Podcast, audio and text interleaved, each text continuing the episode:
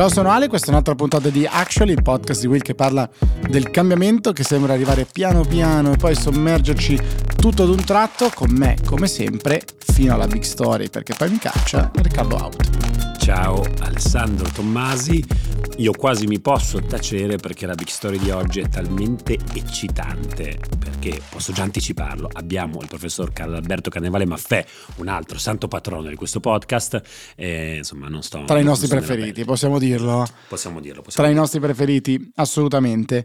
Ehm, si ripete dunque la storia per cui tu mi cacci dalle big story in cui eh, ci sono i nostri preferiti o ci sono temi succosi o ci sono temi complicati. Mm, Fai giustamente bene a non fidarti delle mie poche competenze. Specie, Falso, falso, che fra mezz'ora ti registri il tuo podcast. specie economiche, eh, ma ci sono anche due cose che si sono ripetute, caro, caro mio. La prima è che per la seconda volta in questa campagna elettorale un politico italiano ritwitta il tuo idolo Elon Musk. Prima era stato Calenda, adesso, eh, diciamo fra due... tit- Ma tu- calenda su TikTok o calenda su... No, perché sai... No, Calenda su, su Twitter a casa sua, due twittatori compulsivi direi, sia Calenda che, che Elon Musk, ma adesso è Matteo Salvini che rilancia Elon Musk perché eh, Elonio dice eh, i paesi dovrebbero aumentare la produzione di, di energia nucleare, non ha nessun senso dal punto di vista della sicurezza nazionale o per l'ambiente di eh, spegnere questo tipo di, di possibilità. Sostanzialmente Salvini dice io sono totalmente d'accordo con Elon Musk, il nucleare di ultima generazione è la fonte energetica più pulita e sicura. Letta e Conte invece come sempre sono, sanno solo dire no. Voi come la pensate? Eh, quindi di nuovo eh, Devono Elon... aver studiato assieme, forse si conoscono, non lo so. No, perché Salvini ha fatto storia, credo, all'università aveva iniziato storia, eh, mentre eh, credo Elon Musk stesse già facendo PayPal eh, nel, nel Magic Building insieme a dove ehm, è cresciuto anche Google, forse abbiamo già parlato, ma ne riparleremo in un'altra occasione, mentre è successo di nuovo o succederà di nuovo, che cosa? Ebbene, succederà di nuovo che una proposta di modifica, una modifica che in realtà sarebbe pure passata, almeno questa, quella sui balneari, rischia di essere di vedersi ribaltata nel- nell'attuazione. Devo dire che eh, come Will ci teniamo sempre molto lontani dalle, dalle polemiche politiche, dal posizionamento da una parte o dall'altra su- sui balneari come sul taxi, in realtà un po' diciamo ci siamo più presi eh, la briga di andare un po' più a fondo quantomeno, non, non dare soluzioni perché è il nostro, nostro compito per andare un po' più in, in profondità. Abbiamo parlato molto di balneari. Eh, I balneari, a differenza dei tassisti, sono rimasti, la, la norma è rimasta all'interno del eh, disegno di legge sulla concorrenza, ultimo atto approvato in maniera roccambolesca dal governo Draghi, ma adesso Matteo Salvini dice sarà il prossimo governo a fare i decreti attuativi. Il nostro principio è che chi lavora e fatica da una vita possa continuare a lavorare e a faticare sulle sue spiagge per un'altra vita e nella prossima. L'antica regola italiana del cambia tutto per non cambiare niente, abbiamo fatto un enorme casino, la gente in piazza. eh? Allora, la realtà è che il nostro meccanismo legislativo, il funzionamento del procedimento legislativo italiano è talmente complicato ed è talmente lento eh, da pagare. da- da- Unito tra l'altro all'instabilità dei nostri governi, questi due, questi due fattori fanno sì che spesso questo provvedimento sulla concorrenza è un solo esempio di come poi grandi proclami e poi spesso no, ci si ricorda, dice ma scusa ma quella legge non l'avevano già fatta. E invece no, c'è sempre questa, noi su Will martelliamo un, un sacco sui decreti attuativi, in questo caso si tratta di un decreto eh, legislativo che dovrebbe eh, arrivare e regolamentare sostanzialmente eh, nuo- i nuovi criteri ehm, delle, delle- delle concessioni balneari eh, e invece no, eh, passerà eh, tutto molto, pare che al governo c'è una dichiarazione di Garofoli, il, il, um, il sottosegretario alla presidenza del Consiglio che dice stiamo facendo in frettissima affinché tutto ciò accada prima eh, dell'insediamento di un nuovo governo, però sembra abbastanza, abbastanza improbabile perché naturalmente c'è modo di mettere i bastoni fra le ruote anche ad un governo che svolge gli affari, gli affari correnti. Insomma, la situazione, la situazione è questa, ci sarà una proroga, sicuramente c'è già sta- all'interno dell'unica parte, una delle poche parti del- della legge sulla concorrenza che sicuramente avrà attuazione senza bisogno di un decreto attuativa è la proroga fino al 2023. Vi ricordate che c'era stato quel momento in cui sembrava che di colpo tutte le concessioni balneari esistenti fossero diventate illegali e quindi la procura avrebbe potuto eh, disporre dei sequestri, c'è una proroga, si dice no, procure, voi non potete andare a sequestrare nessuno fino al 2023. In caso vi siano, prendo il testo, laddove vi siano poi difficoltà oggettive all'espletamento delle gare, la proroga andrebbe al 31 dicembre 2024. Insomma, eh, non lo so, qua forse dovremmo rimandare una puntata di scontrini, quasi ho passato tutta l'estate con la maglia di scontrini, il meraviglioso podcast di Massimiliano Dona in tutti gli stabilimenti balneari in cui sono passato. Certo, perché hai passato tutta l'estate in tutti gli stabilimenti balneari d'Italia. A, fare, a, a lavorare per Wilb, a, a, raccogliere, a raccogliere informazioni. È finita la pacchia, amico mio, però non è finita il, la battaglia sui balneari, quindi eh, sicuramente ne possiamo parlare o in scontrini o invitiamo proprio qua eh, Massimiliano Dona, perché no, tra i massimi esperti di questi, di questi temi. Io mi faccio piccolo piccolo, faccio un passo indietro, ti lascio di lato, di lato alla big story e quindi gingolino.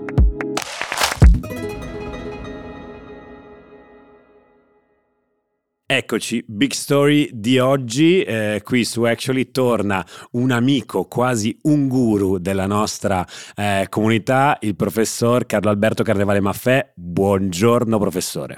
Buongiorno a te Riccardo, buongiorno agli ascoltatori. Allora, ehm, sono molto molto felice di riaverti qui con noi e di aver rubato questa big story ad Ale eh, perché? Perché noi, circa, no, qualcosa di più di sei mesi fa, nella puntata dedicata alle nostre prediction per il 2022, ci eravamo lasciati con il tuo iconico tosse, tassi e tasse. Detto, questi i tre elementi con cui eh, le nostre economie dovranno fronteggiarsi per il 2022.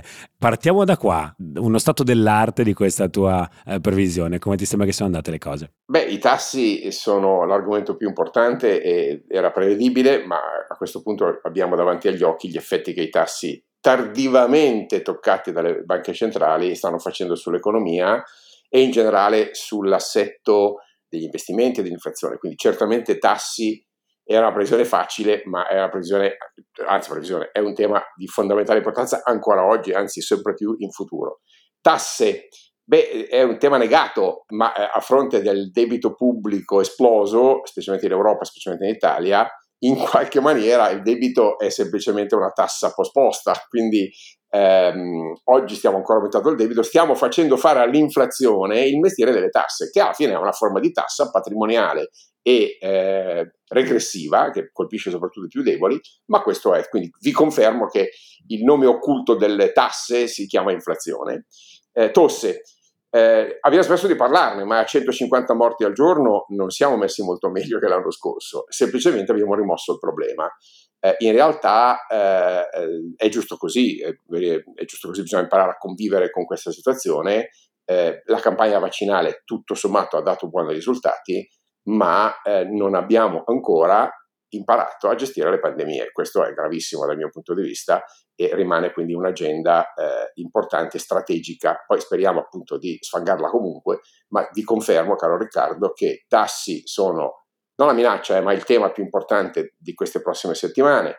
Le tasse sono, come sapete, insieme alla, ehm, alla, alla nostra morte corporale, l'inevitabile soluzione del deficit del debito pubblico, sulla tosse abbiamo ancora molta strada da fare. Per fortuna arriva in questi giorni il nuovo vaccino aggiornato, diciamo così, eh, che eh, dimostra che la scienza mh, è la risposta corretta, eh, ma la consapevolezza complessiva delle istituzioni deve ancora migliorare. Allora io vorrei concentrarmi, eh, lasciamo un attimo da parte le, tue, le, tue, in realtà lucidissime considerazioni sulla questione pandemica e andrei su eh, le tasse e i tassi soprattutto. I tassi anche perché arriviamo da eh, questo momento che in realtà forse in Italia è stato eh, celebrato, eh, non celebrato, diciamo, vissuto non con l'attenzione che è stato vissuto in America, eh, questo no, il, il simposio economico di Jackson Hole, Wyoming, forse la cosa più americana che mi viene in mente in termini anche di denominazione. Il presidente della Fed eh, ha detto, andiamo incontro, quindi eh, eh Jay Powell ha detto eh, la lotta con l'inflazione sarà una lotta eh, molto dura, continueremo ad alzare i tassi. Ora tu hai esordito dicendo um, l'innalzamento dei tassi di interesse eh, che è stato disposto dalle banche centrali è stato tardivo. Ci spieghi perché e ti chiederei anche un momento un po' professorale, eh, diciamo, dell'importanza di questi giochi delle banche centrali, perché non tutti eh, magari hanno così chiaro di quanto queste cose che si leggono a volte nei titoli di giornale in realtà poi ricadano sulla nostra vita di tutti i giorni. Questo tema del hanno alzato di 0,75 punti, di 0,75% eh, i tassi di interesse. I tassi di interesse sono il prezzo della moneta e sono uno dei fondamentali elementi regolatori di un'economia moderna. Eh, Jackson Hole è il simposio delle grandi banche centrali, serve a coordinare informalmente le politiche monetarie dei grandi blocchi, quindi diciamo America, eh, Europa, eh, Inghilterra una volta, ok? Eh, Canada certamente e, e, mm, e Giappone. Quindi diciamo, l'Occidente li trova, cerca di trovare una convergenza, perché il coordinamento delle banche centrali è un elemento importantissimo di eh, tutela della stabilità finanziaria, altrimenti ci si fa la guerra sui, sui, sui cambi, cioè, si torna sostanzialmente alle guerre monetarie, cosa che non vogliamo fare. Quest'anno Jackson Hole però, più che un, ehm, eh, un meccanismo di coordinamento, celebra la eh, tardiva eh, eh capacità delle banche centrali di riconoscere i fenomeni. E, e, non lo dico io, l'ha detto Jay Powell, ammettendo di aver sbagliato. E, e, e dobbiamo ricordarlo, perché invece qualche analista, inclusi quelli che vi parlano, eh, lo, aveva detto mh, ben prima del, eh, de, de, di questo Jackson e ben prima di quello precedente, che l'inflazione non era un fenomeno transitorio come invece l'anno scorso a Jackson Hole Jay Powell disse e con esso anche... Ecco, questo, questo spieghiamolo. Beh, c'è stato un momento nell'immediata post pandemia in cui si è visto questo rialzo dei prezzi e alcuni analisti, alcuni policy maker hanno detto no, momento, eh, si tratta di un rialzo transitorio in quanto l'anno scorso tutto era andato giù perché eravamo fermi, chiusi in casa eh, e adesso è naturale che ci sia un po' di, chiamiamolo rimbalzo eh, dei prezzi, ma che sarà solo transitorio, poi si riallineeranno e l'inflazione ancora una volta tornerà ad essere questo brutto eh, nome associato agli anni 70 e quant'altro. Invece non è andata così. Non è andata così e eh, l'analisi è stata almeno lucida, la missione, la mia colpa di Jay Powell, quella di Jay Powell è chiara, eh, quindi qua, il, quando ho detto tardivo ho semplicemente ripreso l'ammissione di, ehm, eh, dire, di errore fatta da, dalla Fed, eh, un po' meno e un po' meno lucida quella della BCE, peraltro eh, Cristina Lagarde non ha partecipato a Jackson Hole. Il, il principio quindi qual è? Eh, è tardiva perché le banche centrali hanno messo la politica monetaria al servizio della politica fiscale, ovvero si sono messe a comprare fondamentalmente a sussidiare i governi nella grande emissione di debito pubblico e quindi di spesa pubblica che eh, è stata necessaria durante la pandemia. Così facendo hanno ridotto l'indipendenza delle banche centrali, che invece è un principio fondamentale, altrimenti la banca centrale cosa fa? La stamperia del governo, cosa che purtroppo noi italiani ben sappiamo negli anni 70 e negli anni 80 cosa è successo, che è, è la base per, per, eh, per eh, appunto gettare benzina sul fuoco dell'inflazione. Ed è proprio per quello, per chi come dire, studia un pochino i principi di politica monetaria, che le previsioni di un'inflazione non transitoria erano state fatte, perché la eh, perdita di indipendenza o la riduzione dell'indipendenza delle banche centrali rispetto alle politiche fiscali e eh, economiche dei governi era evidente e lampante, c'era stata una eccessiva dire, liquidità ed espansione monetaria che prima o poi sarebbe ovviamente sfociata in un, in un eccesso di inflazione che derivava anche dal rimbalzo della pandemia, dalle catene del valore che si erano interrotte, dalla carenza di materie prime. Certamente c'erano elementi lato offerta che ehm, eh, spiegavano il picco di inflazione e che nel tempo si sarebbero riassorbiti. Questo è vero e in effetti lo vediamo che si stanno riassorbendo, eccetto il gas russo, tutte le altre commodity sono su una strada discendente. Quello è vero, ci hanno messo un bel anno e mezzo, ma stanno discendendo. Ciò che richiede molto più tempo per essere riassorbito è l'enorme liquidità emessa, specialmente eh, appunto dalla BCE, perché il dollaro ovviamente ha la capacità di assorbire questa cosa molto diversa dall'euro. Ecco, Quindi, tu, tu dici, le... sempre provo, provo, a, io che sono, sono, molto più lento di te, provo a ricostruire, tu dici, noi abbiamo avuto un momento in cui eh, abbiamo violato un principio, eh, chiamiamolo così, sacro de, de, de, del central banking, ovvero le banche centrali non devono stare a sentire quello che dicono i ministri eh, dei, dei, dei, governi quando hanno un problema di politica eh, economica, devono stare a guardare lì l'indice dei prezzi. In quel caso cosa si è fatto? Si è fatta politica fiscale, quindi si sono, eh, si, si, si sono aiutati i cittadini attraverso un abbassamento sostanziale dei prezzi, che vuol dire quindi tanta liquidità, tanto denaro eh, in giro e oggi noi la situazione così grave che stiamo vivendo, perché parliamo di valori attorno al 10% di inflazione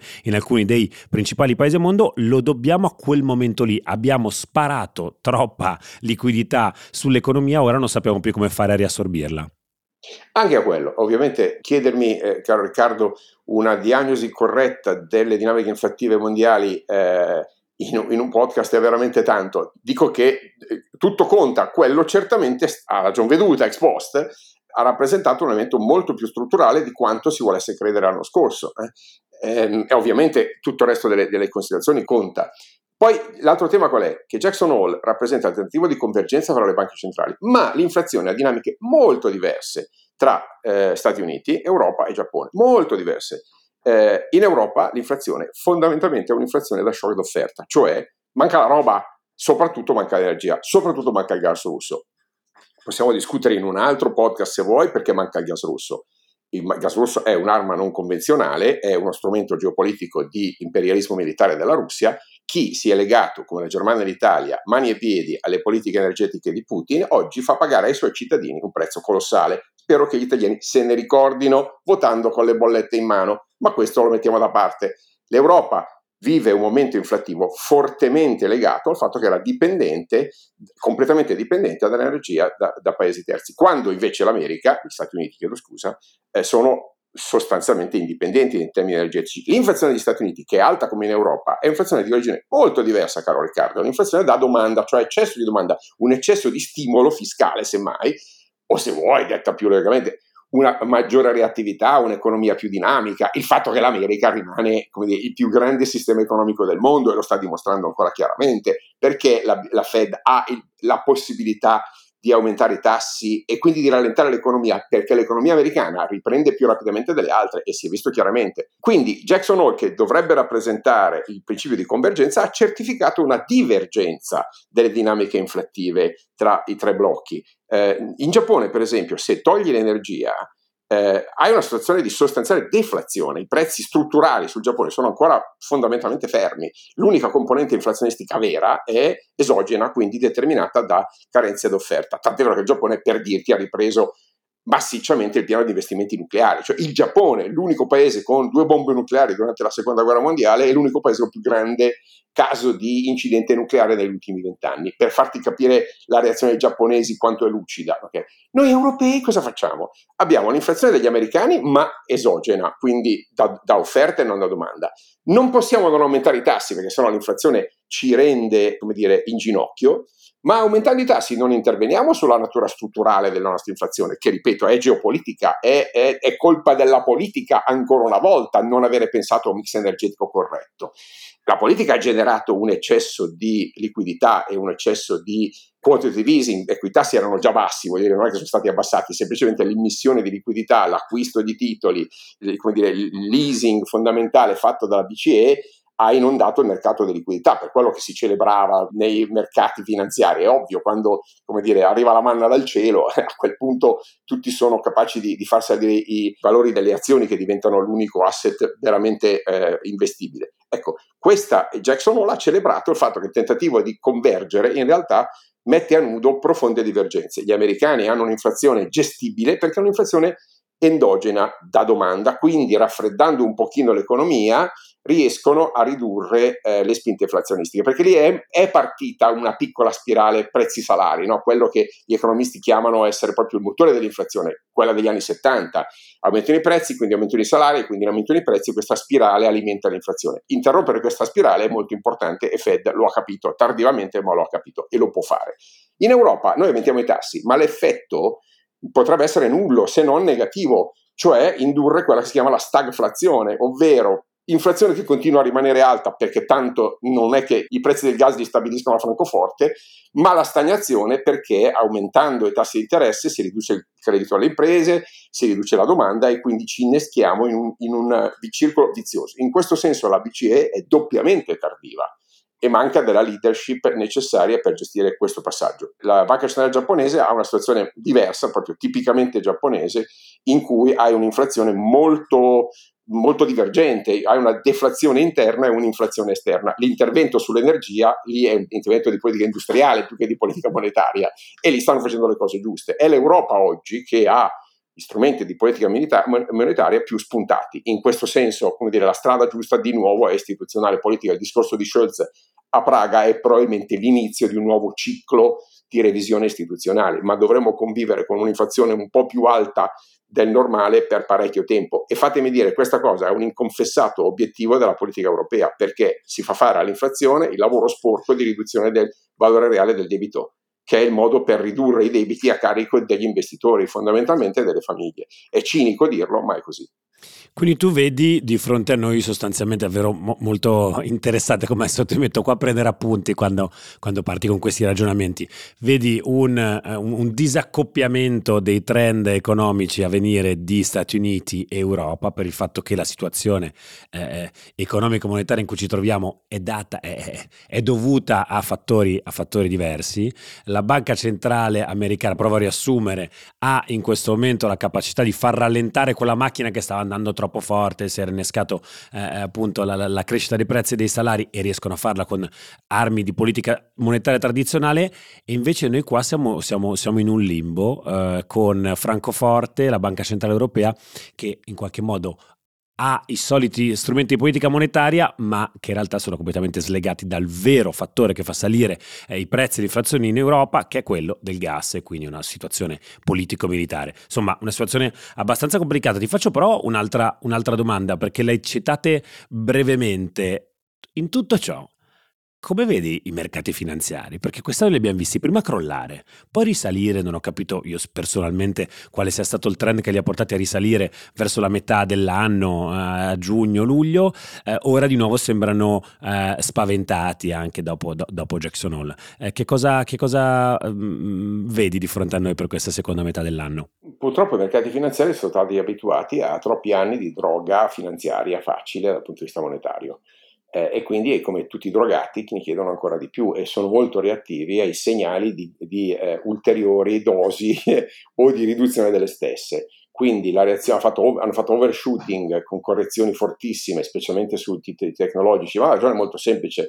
I titoli tecnologici erano oggettivamente sopravvalutati e si sedevano su che cosa? Su una crescita sostanzialmente infinita e su tassi sostanzialmente bassi, quindi scontavano gli utili futuri in maniera, come dire, eccessiva anche un semplice ritocco delle prospettive di crescita, e la guerra ovviamente lo fa, e eh, dei tassi di interesse ha un effetto molto forte. Siccome il peso dei, dei, dei tecnologici sugli indici è notevolmente aumentato negli ultimi anni, una correzione doverosa, secondo me, sui tecnologici ha un effetto di sovrappesare il quadro complessivo. Quindi mettiamo un po' come dire, le cose in ordine dal punto di vista della, delle proporzioni e delle ponderazioni di questi indici.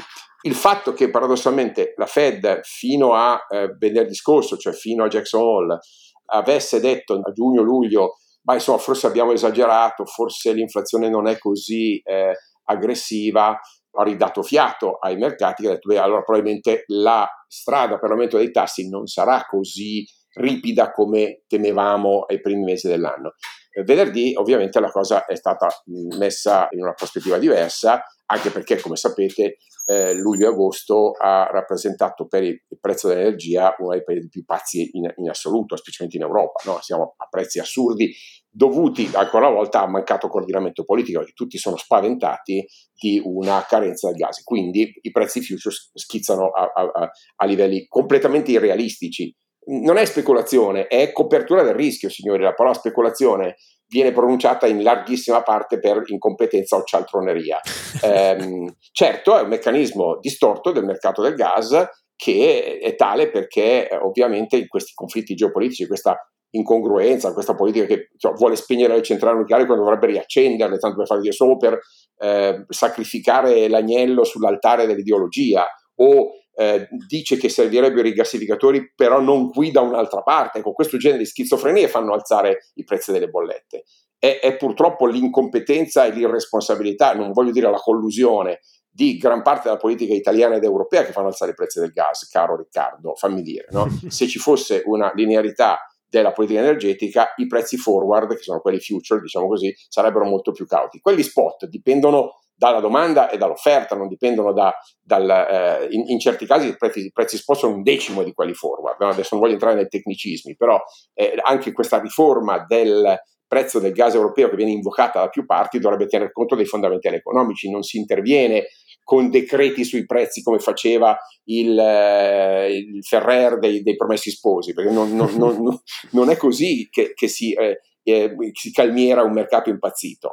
Eh, lo, si, lo, si, fa intervenendo sull'efficientamento eh, eh della domanda, l'efficientamento energetico, l'eventuale pooling dell'acquisto del gas russo e, invece che andarci in 27 paesi ci si va con un pool eh, congiunto, come abbiamo fatto con i vaccini, tanto per farti capire, no? si va con un modello di mix energetico corretto, pianificando una eh, interconnessione delle reti, un'interconnessione di scambio su tutta Europa, eh, sia sui rigassificatori che sulle reti elettriche, sul eh, gas di petrolio liquefatti, quindi eh, e, e gli NNG, sul, ovviamente sul nucleare. Ecco, queste cose fanno abbassare il prezzo della bolletta e quindi fanno abbassare l'inflazione e quindi riducono l'agenda incongruente della BCE. La BCE senza una politica europea sull'energia e una politica industriale corretta non può fare miracoli, già li ha fatti, devo dire, perché ha salvato l'Europa, bisogna riconoscere, soprattutto Draghi, voglio dire, nei, dieci anni passati ha, ha, tenuto in piedi l'Unione Europea, è stata l'unica istituzione che funzionava bene,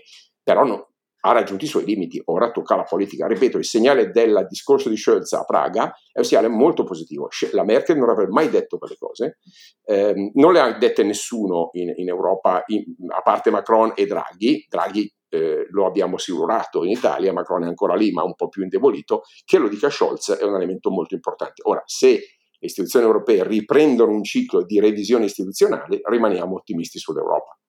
Dice, beh, beh, diciamo, è meravigliosa da una parte la tua operazione di unire i puntini perché spiegare questo discorso qua che sta venendo fatto in campagna elettorale su questo eh, fantomatico tetto al prezzo del gas, no? che eh, tu dici serve la politica, se la politica risponde a livello diciamo comunicativo con eh, un, un, racconto agli elettori di eh, ma sì ma basta mettere un tetto e, e si risolve, si risolve eh, tutto, chiaramente c'è, c'è, un problema di comunicazione politica, un problema forse anche eh, democratico, ma poi appunto far capire come esattamente... È puro populismo energetico Riccardo, cioè, ripeto è il cancelliere Ferrer del capitolo 12 dei Promessi Sposi che di fronte al popolo in rivolta per il pane dice qual è il problema? Fisso io il prezzo del pane, cosa volete che succeda? Ecco, non si chiede di avere il PhD all'MIT per capire queste cose, basta aver fatto il liceo e aver letto i Promessi Sposi. Ecco.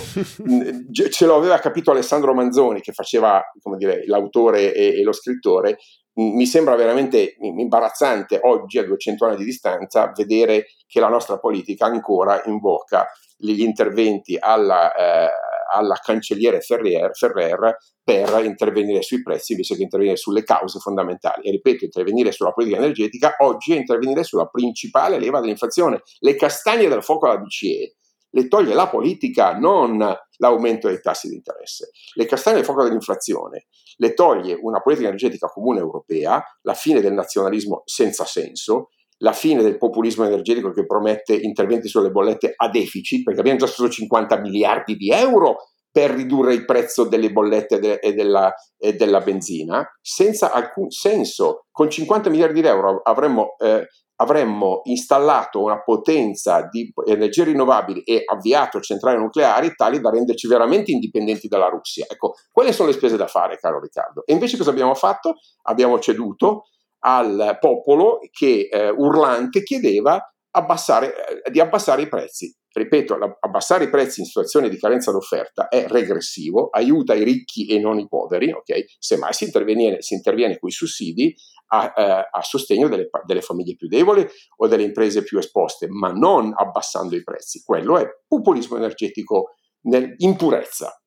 Carlo Alberto, eh, con eh, l'inflazione e la crisi energetica spiegata con Manzoni, io ufficialmente eh, ripeto ancora una volta la nostra eh, offerta che diventerà a breve anche economica per venire a lavorare da Will perché noi abbiamo bisogno di chi la sa dire semplice eh, proprio perché la conosce abbastanza, come recita un po' il, nostro, il sottotitolo di Will. Eh, grazie mille davvero ancora una volta per, per, essere stato qui con noi. io con continuerò a romperti le balle, a scriverti. No, perché... io ringrazio voi per il lavoro preziosissimo che fate di eh, informazione diretta, spigliata, fresca e con linguaggio corretto. Ne servirebbero tante di Will, sono a vostra disposizione e grazie ancora agli ascoltatori.